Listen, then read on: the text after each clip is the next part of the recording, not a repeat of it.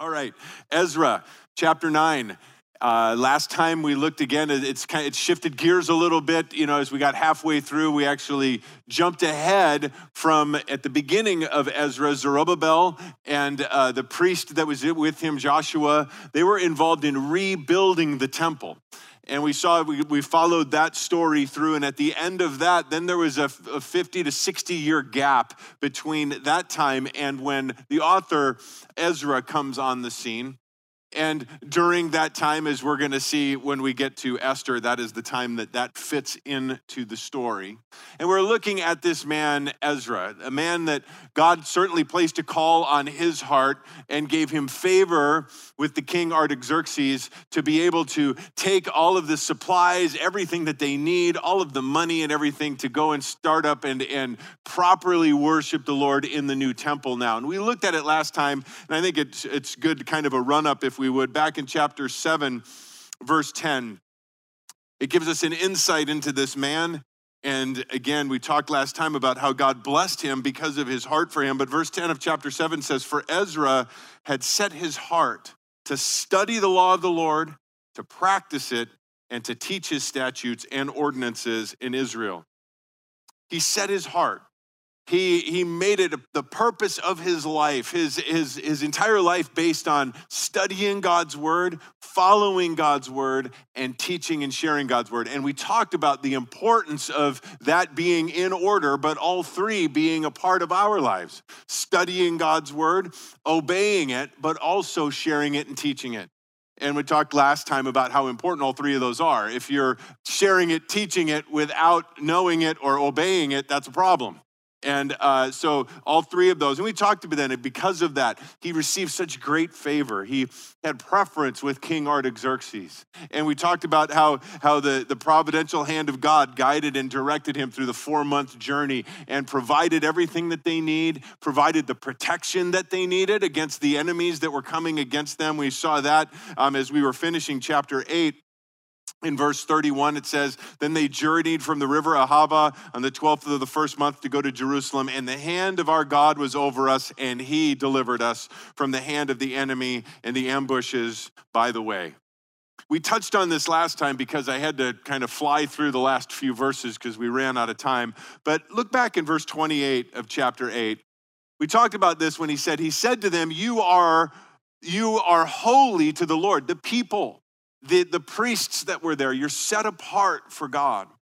And it's important that we understand that he's speaking to the priests there, but, but Peter takes this and talks even to us that we as Christians are a chosen race, a royal priesthood, a holy nation, people for God's own possession. As Christians, we are set apart in the world that we live in as his ambassadors, as his representatives. It tells us in 1 Corinthians chapter 4 that we are stewards of the mysteries of God as Christians. We have been given insight. We, as we've studied and we look through the, God's word, we're told that the, that is foolishness to those who are perishing. But to us, it's, it's life, it's salvation to us. And we've been entrusted with those mysteries. And, and, and we are to share those truths in Jude, as he is writing that letter, he said, You know, we have been entrusted with this and we are to contend earnestly for the faith, the, the true faith. It's not to be watered down. It is not to be changed. It is not to be altered. That's not up for us. We're to contend for it and to defend it. And again, study it, know it, live it out, and share it. And I say that as again an important lead in because as we as we now get into chapters 9 and 10, we're going to see that Ezra re- received something when he got there. There was something waiting for him that was something totally different than no doubt he expected.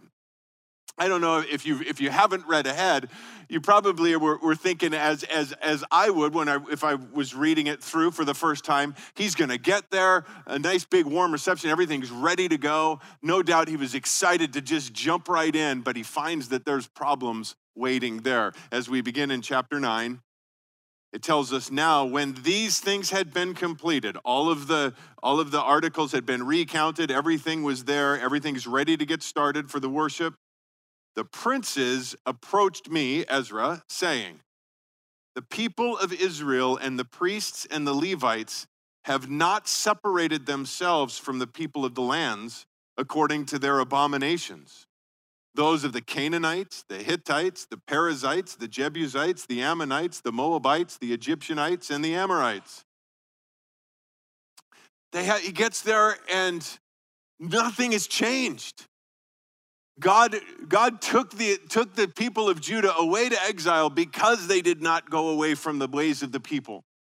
And he comes back and he's expecting things, man, obviously we must have learned our lesson. And he finds that the people are still intermingling with the people of the nations. And notice the main thing that is the part of it is according to their abominations. Verse 2 For they have taken some of their daughters as wives for themselves, for their sons, so that the holy race is intermingled with the people of the lands. Indeed, the hands of the princes and the rulers have been foremost in this unfaithfulness. Not only was it the people, but he said the worst part of it is the leaders are the biggest perpetrators in this.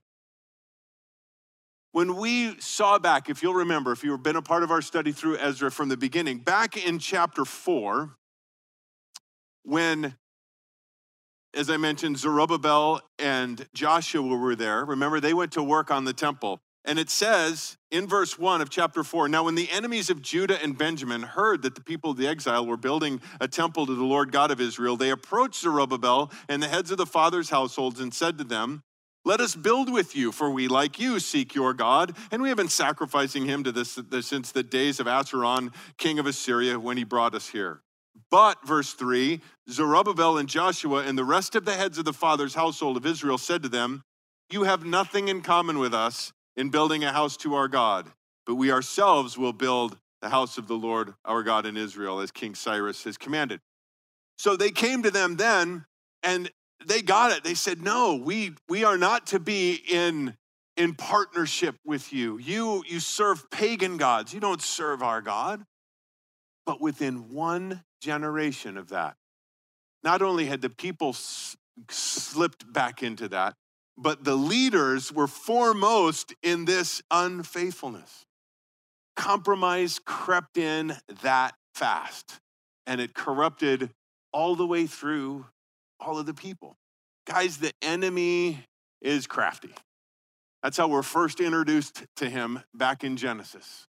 Above all others, he's crafty. He, he's, he's sneaky, he's a liar, and he convinces that just a little compromise won't be a problem. Just give in in a little area, a little bit here, a little bit there, and it won't be that big a deal. But we see it's a very big deal. Now, one thing that is hugely important before we move on and, and see how Ezra deals with this is many people point to this and say, well, see, this is a this is a verse, this is an example against interracial marriage. Guys, there is no mandate anywhere in the Bible against interracial marriage. And I, for one, praise the Lord for that. Because in a West Texas town of El Paso, I fell in love with a Mexican girl. And I had to write a song about that.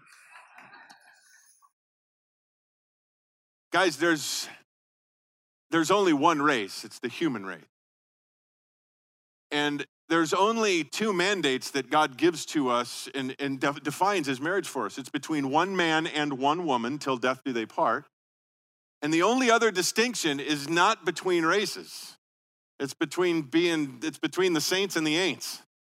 It's it's a, the division comes against believers with non-believers. Paul writes this in Second Corinthians chapter 6. Do not be bound together with unbelievers. For what partnership have righteousness and lawlessness, or what fellowship has light with darkness? Or what car- harmony has Christ with Belial? Or what has a believer in common with an unbeliever? Or what agreement has the temple of God with idols? And that was the problem it was the, the problem was their idolatry. The problem was the fact that that they did not worship the true and living god. They and, and if they did and when they did it was it was not the true and living god. They were worshiping their version of yahweh god. And paul says what agreement has the temple of god with idols? For we are the temple of the living god just as God said, I will dwell in them and walk among them, and I will be their God, and they shall be my people. 2 Corinthians 6 17, therefore, come out from their midst and be separate, says the Lord, and do not touch what is unclean, and I will welcome you. I will be a father to you, and you shall be sons and daughters to me, says the Lord Almighty. I liked, uh, if you were up at the men's retreat, uh, Pastor Barry shared with us that we are not to be in fellowship with unbelievers, but we are to be in ministry to unbelievers. And I loved how that just simply putting it that way makes it so clear for us. We're not to be in partnership or fellowship with them, we are to be in ministry to them. We are to bring the gospel to them. It's not that we are to separate ourselves and not have anything to do with us with them. No, we are to take the gospel out. We are to go and make disciples. That is our call. But we are not to be in partnership with them. And specifically, specifically and, and pointedly with the message tonight, with regards to a, a romantic relationship up to and including marriage. If, if, any young people here tonight, any single people here tonight, uh, Absolutely not, if they are not a Christian. Do not fall into the, the, the, the lie of the enemy that, that will whisper in your ear, yeah, but you can make him or you can make her a Christian. And, and that, that's the, I've, I've heard it so many times. It grieves me. One of my good friends years ago came to me and he said, Brett, I know God is telling me to marry her. I know he is, and he's going to use me to bring her to the Lord. And I looked him right in the face and I said, God is not telling you that. I can tell you on the basis of God's word, he is not telling you that. And I pled with him, and it cost us our friendship. I mean, he ended up getting married. I, sh- I shouldn't say. I mean, we've remained acquaintances, but it, it, it was, it was, it was divisive. But it's the truth of God's word, and I love you enough to tell you that and, and you need to heed God's word. And again, I'm not, I'm not saying if you, if you know somebody that is like that and there's a little bit of an interest there, do not take another step until they become, don't stop, don't stop sharing the gospel with them and let us know. We'll all be praying for them. But don't take that next step until, until that happens. And that was the problem. That is what the, this, this whole thing was about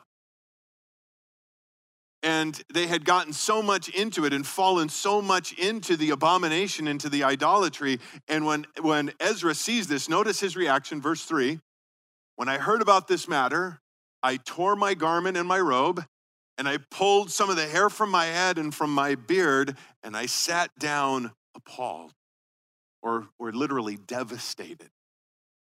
Again no doubt this is he had no idea that this is what he was going to face when he came here and I, again, it doesn't lay it out for us clearly, but I believe that that people, he's coming and he's sharing the word of God and he is he's living it out. And when people heard that, they were convicted, and people came to him and said, Ezra, there are people here, and this is what it's come to.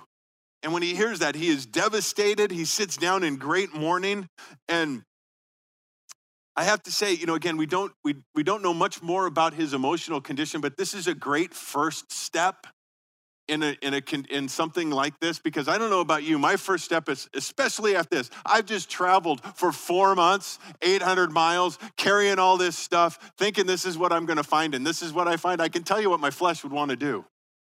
I'd want to tear somebody else's hair out, not mine, for obvious reasons, but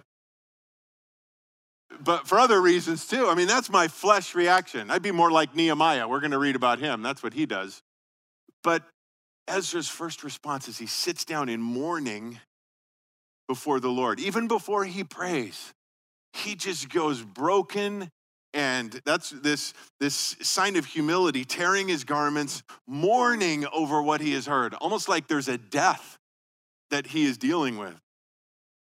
But notice the response of the people, too. Then everyone who trembled at the words of the God of Israel on account of the unfaithfulness of the exiles gathered to me and I sat appalled until the evening offering. We'll get to a little bit more to that later because we'll see this happens a couple of times that the people keep coming to Ezra, drawing around him. Finally, here's one that is taking a stand for the truth of God's word. And there were those that were quiet, watching all of this and disgusted by it. They, they, it says that they trembled at the words of God. Eh, but they were watching this going on, but they were remaining silent. Now Ezra is here and they're drawn to him. But notice he doesn't preach at the people, he prays for the people, beginning in verse 5. But at the evening offering, I arose from my humiliation, even with my garment and my robe torn, and I fell on my knees and I stretched out my hands to the Lord my God. Notice again his humility in his prayer. He said, And I said, Oh my God, I am ashamed and embarrassed to lift my face to you. I'm embarrassed to lift my face to you, my God, for our iniquities have risen above our heads and our guilt has grown even to the heavens. Do you see the, the humility that comes out not only in his actions, not only in his position, but in his prayer? Does something jump out to anybody else in his prayer right away? Whose iniquities does he say? Our iniquity. And again, I'm so convicted by that because so often I'm saying, Lord, them, them. But I look at this prayer and again, the, the humility and the honesty in the prayer. And I, I think of Isaiah. In Isaiah chapter 6, again, it tells us that, that when he sees the Lord seated on his throne, his response is, Woe is me, for I am a man of unclean lips in the midst of a people of unclean lips. And in that again the humility and the honest assessment guys when we go before god a prayer that that that he hears that he embraces is when we come honestly ourselves and regardless of who we're praying for on a human level we are far closer to their level than we are to god even though Ezra is not guilty of the sin that is grieving him here, he also knows that I am far closer to these sinners than I am that holy God that I am going before. And it is it's it's a it's a delicate thing. It's a it's a it's a dangerous thing. We were talking about this a couple of, of the elders and I yesterday just did some conversation two things to me that are untouchable when it comes to certain areas, and those are the sovereignty of God and the holiness of God. And there is a whole lot of debate and all the back and forth, like, you know, the Calvinism, Arminianism, and, and all of this type of stuff. And there's doctrine out there that says, again, once you're once you're saved, you don't sin anymore, and all of this kind of stuff. Guys, there are two things I don't, I I I I can't touch. I fall on my face before the sovereignty of God and the holiness of God. Whenever I start putting myself on a level closer to God and further away from other people, guys, I am lowering the bar. I'm not raising myself, I'm lowering the bar. I'm touching His holiness. And guys, we can't do that. I love the humility of the prayer. Even though this is a specific thing that He's coming to them, He says, Our iniquities. I'm on their level, Lord, just as Isaiah was when he said, when he said, I am a man of unclean lips amongst the people of unclean lips. Uh, in all honesty, he's standing head and shoulders above them. Nowhere close to the holiness of God. I sound like I'm beating on something there, but guys, that's so important. So important. He's interceding for them. He's going before the King of Kings as, and for our iniquities have risen above our heads, and our guilt has grown even to the heavens. He says, Since the days of our fathers to this day, we have been in great guilt.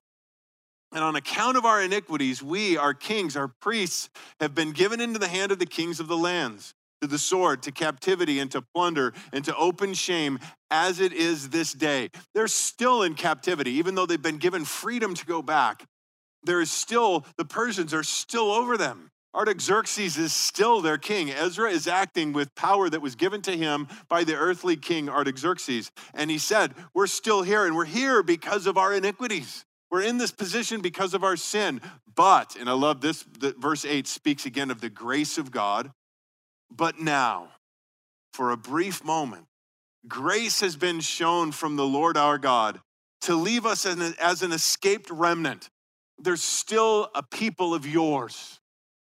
That's an amazing act of grace. We should have been wiped out because of our iniquity, but because of your faithfulness, because of your grace, you have protected a remnant and to give us a peg in this holy place. What does that mean? A peg in this holy place. Well, it's interesting when you do a word search on that word peg. It, it, that, it's, it, that is a great translation for peg because when you think of the word peg, there's a whole lot of definitions in English too. There's that little peg in your coffee room that you hang your coffee cup on, right? But when you put a peg, you, you, you put a t- stake in the ground, that's a peg, you know, tent, tent stakes, tent pegs. That's the same translation in, in the Bible it, or in the Old Testament here for this Hebrew word. And when I think of peg, especially when I did the works, word search and I'm thinking of what the meaning is here, I'm thinking of Jael and Sisera, and if you know the story, she she was one bad lady. You don't wouldn't want to mess around with her. Sisera fell asleep, and he was the bad guy, and she took the tent stake and drove it right through his temple into the ground and killed him. Um, nice visual there, but imagine that stake. It wasn't the little peg you hang your coffee cup on. And this, he's saying, you have given us this, this stake in the ground, if you would, in this holy place. We've been able to put the stake in the ground and say, we're going to go forward from here. We're going to, we're to build out from here. And again, by your grace, that our God may enlighten our eyes and grant us a little reviving in our bondage. For we are slaves, yet in our bondage, our God has not forsaken us, but has extended loving kindness to us in the sight of the kings of Persia to give us reviving to raise up the house of our God, to restore its ruins, and to give us a wall in Judah and Jerusalem. God, you are so good to us, so faithful, so patient, so kind, and extending grace to us now to allow us to come back to the land, to rebuild the temple, to have the remnant here, to have this ref- time of refreshing. Now, God, verse 10, what shall we say after this? For we have forsaken your commandment. You have been so good, yet we have forsaken you. And again, notice here, guys, in the prayer, he doesn't make any excuses. He doesn't, he doesn't become defensive, doesn't shift any blame. Notice, what shall we say after this? We have no defense, we have no excuse. For we have forsaken your commandments, which you have commanded by your servants the prophets, saying, the land which you are entering to possess is an unclean land, with the uncleanness of the people of the lands, with their abominations which have filled it from end to end, and with their impurity. And that is the problem.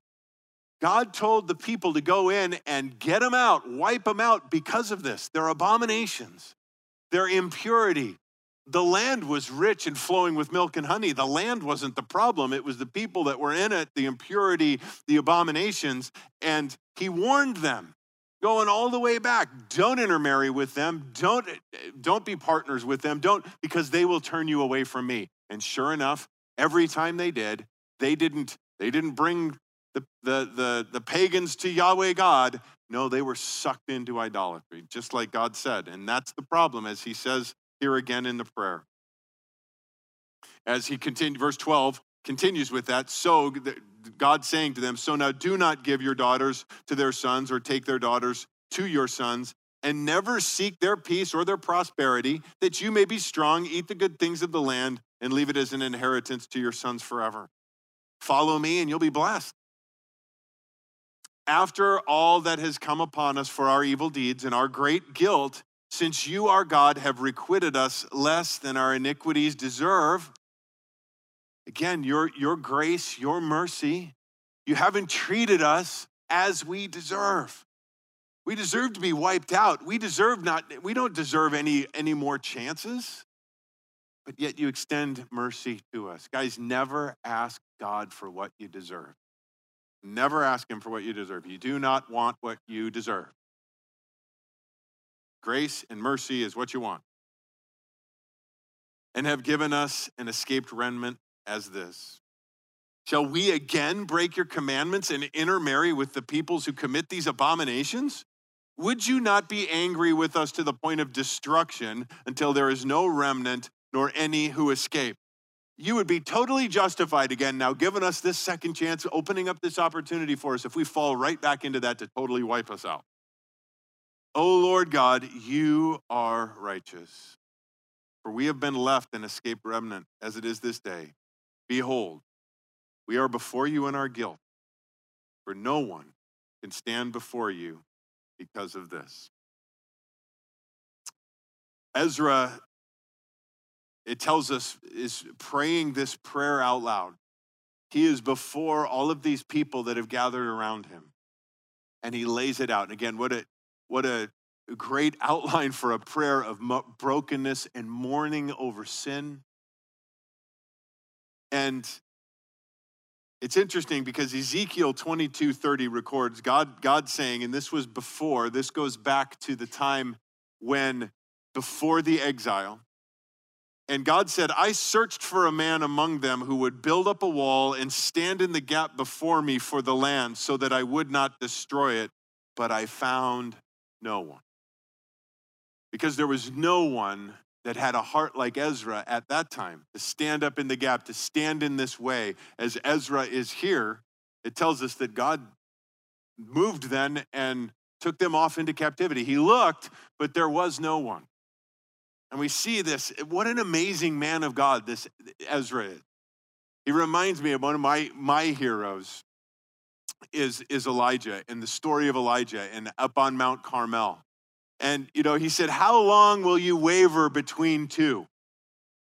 If Yahweh is God, serve him. But if Baal is God, serve him. How long are you going to go back and forth, waffling back and forth? And, and Joshua, same thing.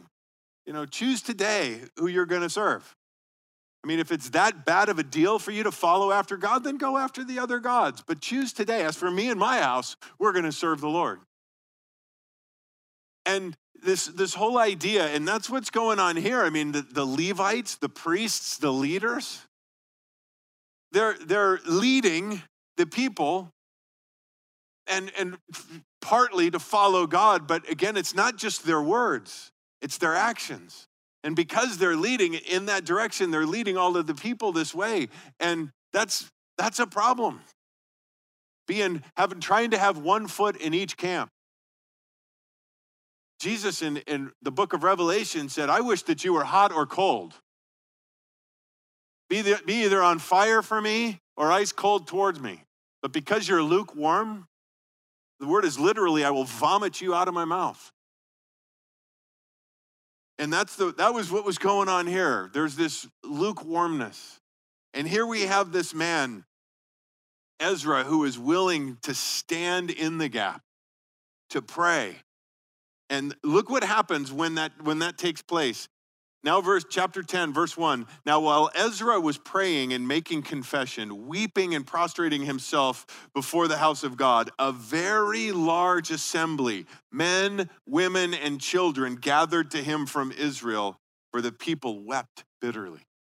All it took was one man to stand up and stand in the gap and take a stand for the Lord and to be broken over the sin that he, that he heard of, that he saw, to pray and intercede and a large multitude came men, women, and children. Shechaniah, the son of Jehiel, one of the sons of Elam, said to Ezra, We have been unfaithful to our God and have married foreign women from the peoples of the land.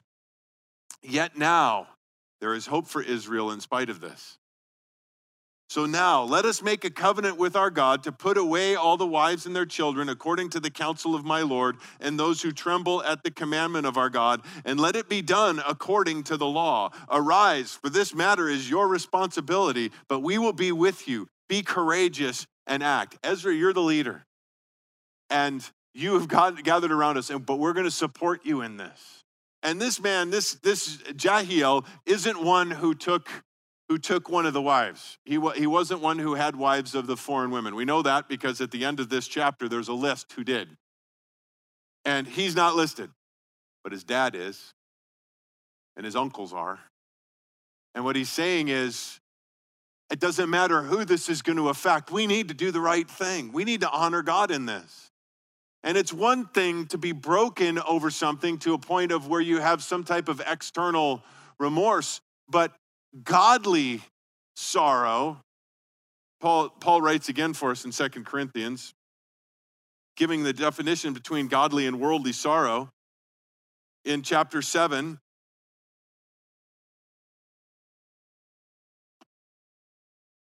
I now rejoice, not that you were made sorrowful, but that you were made sorrowful to the point of repentance. For you were made sorrowful according to the will of God, so that you might not suffer loss in anything through us. For the sorrow that is according to the will of God produces a repentance without regret, leading to salvation, but the sorrow of the world produces death. There's a very clear distinction. I mean, we can we probably all can point to a time when we were sorry that we did something or sorry we got caught for something, but it didn't lead to repentance.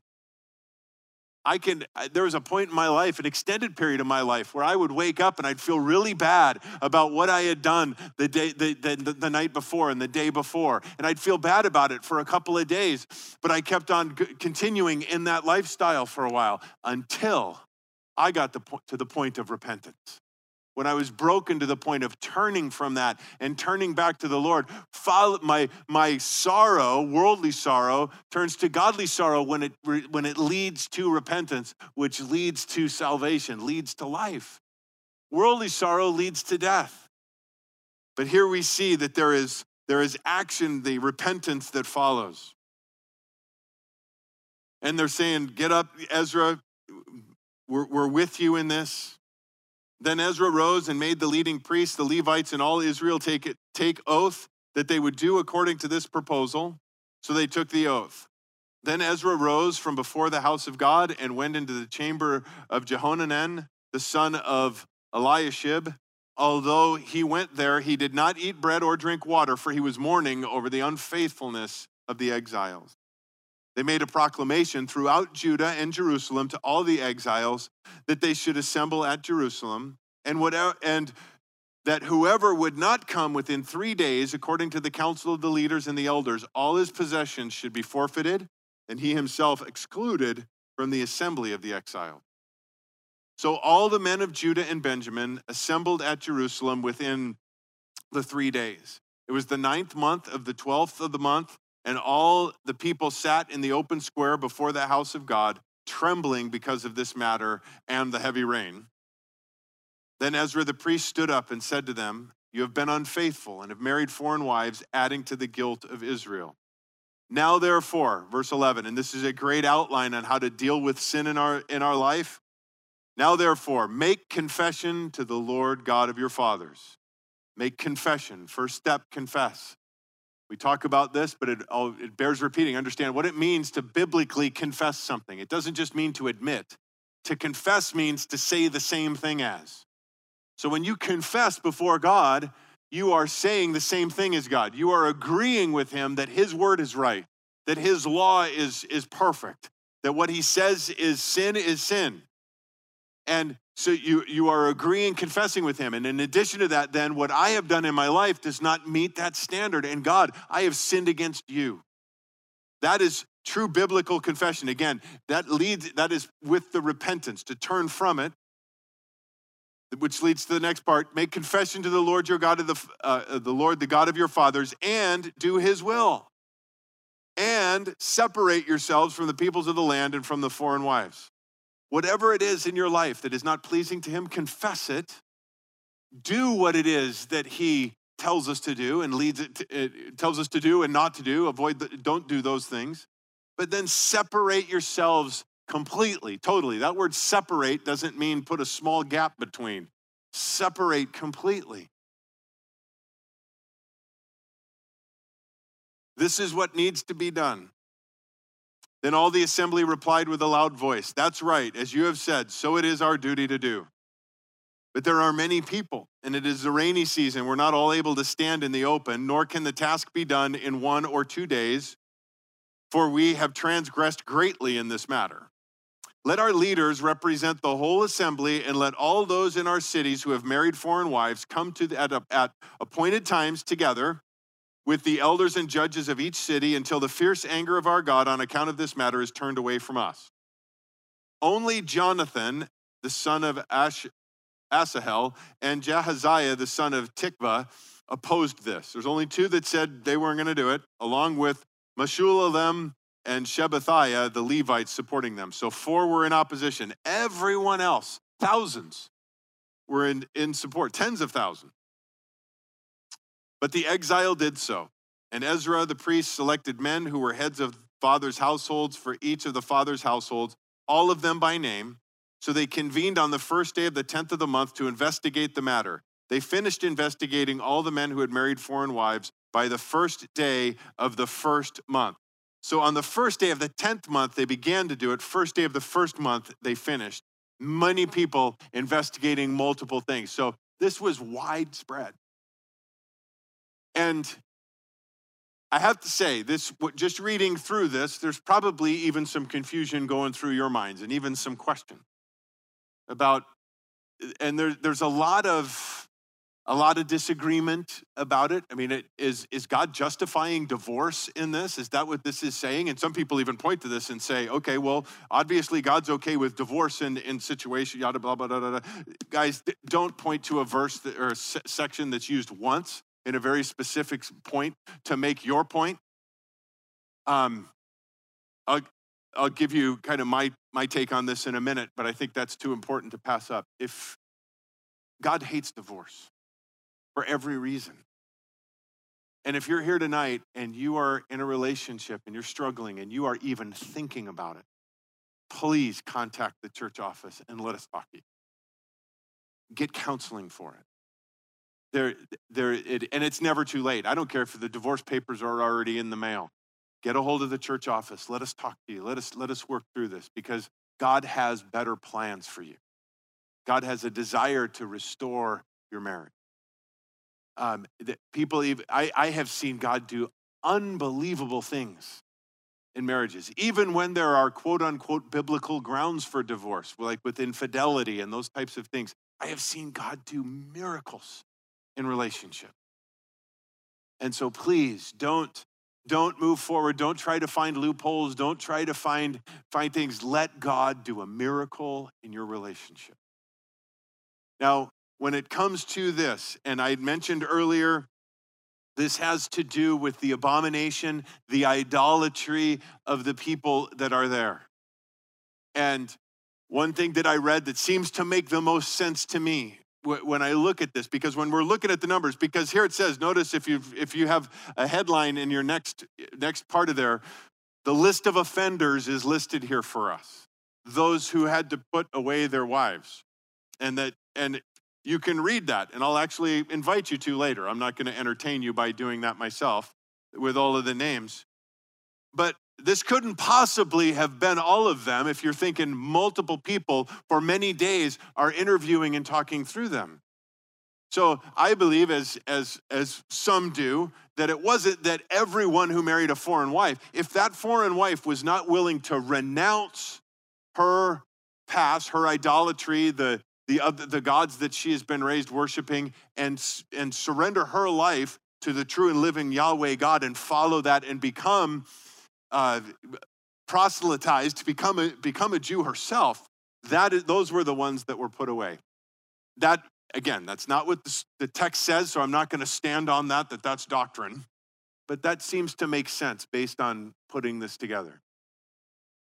Bottom line, the, the main things that, to, to, that we need to take away from this is guys, God's word is clear.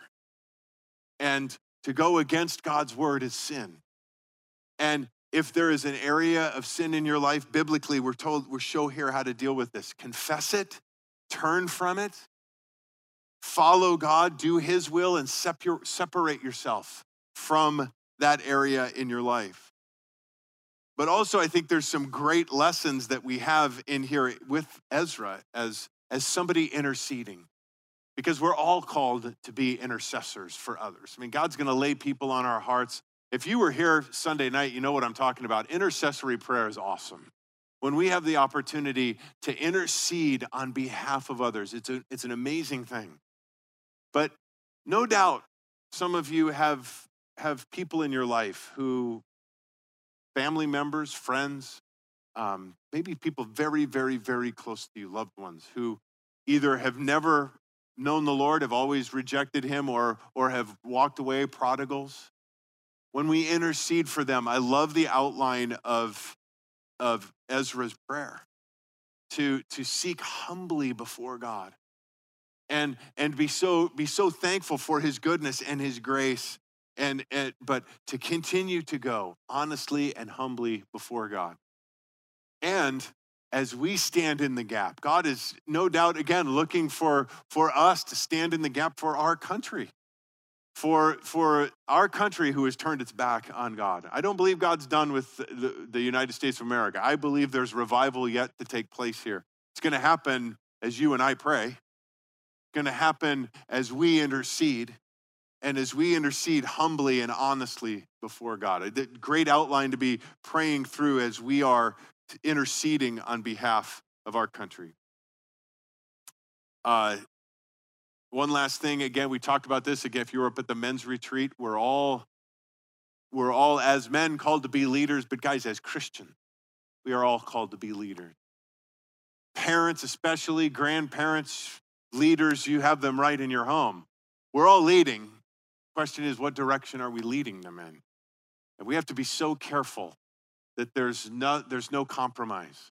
Even a little bit can really start tipping it the wrong way. And again, it went from Zerubbabel and Joshua to this time in just one generation to where the compromise got so out of control. And they're still leading, they're just leading in the wrong direction. So let's pray. Lord, we thank you for a godly example again, like this man Ezra. Lord, again, it is our desire as followers of the true and living God, that we would determine in our heart to make your word foundational. That everything that we do be based on your word, your guidance, your direction. Lord, that we wouldn't just be readers and studiers of your word, that we would be doers of your word. And Lord, that we would also be sharers of your word, sharing the truth. And Lord, we we desire that, that we, would, we would have your heart. Lord, that we would love what you love and hate what you hate. That we would stand in the gap for, for our loved ones, for, for others, for this country, humbly and broken before you. Lord, we do pray that you would heal our land. That revival would once again spread across this land. And Lord, even using the, the disasters that have hit in, in Texas, Lord, and as the hurricane is coming towards Florida, Lord, we pray for your hand of protection for those in Florida as they brace for this. And Lord, the, the, the islands along in Cuba and, and everything that are just in the path of this hurricane, Lord, we pray for your hand of protection. But Lord, also we pray that you would use these things and use your people in these times to be a light, to be a bridge, to be to stand in the gap for you. Heal our land, Lord. And if there is anything in our lives that is not pleasing to you, Lord, would you show that to us? We can become blinded to it, like so many of the leaders that we read about tonight, thinking everything's fine. But Lord, it, it grieves you. So, Lord, if there's anything in our lives that grieves you, Lord, show it to us and we repent. We turn from it now. We turn to you. We confess it. Thank you for your faithfulness. Thank you for your patience. Thank you for your grace. In Jesus' name, amen. Amen. God bless you guys. Have a good rest of the week.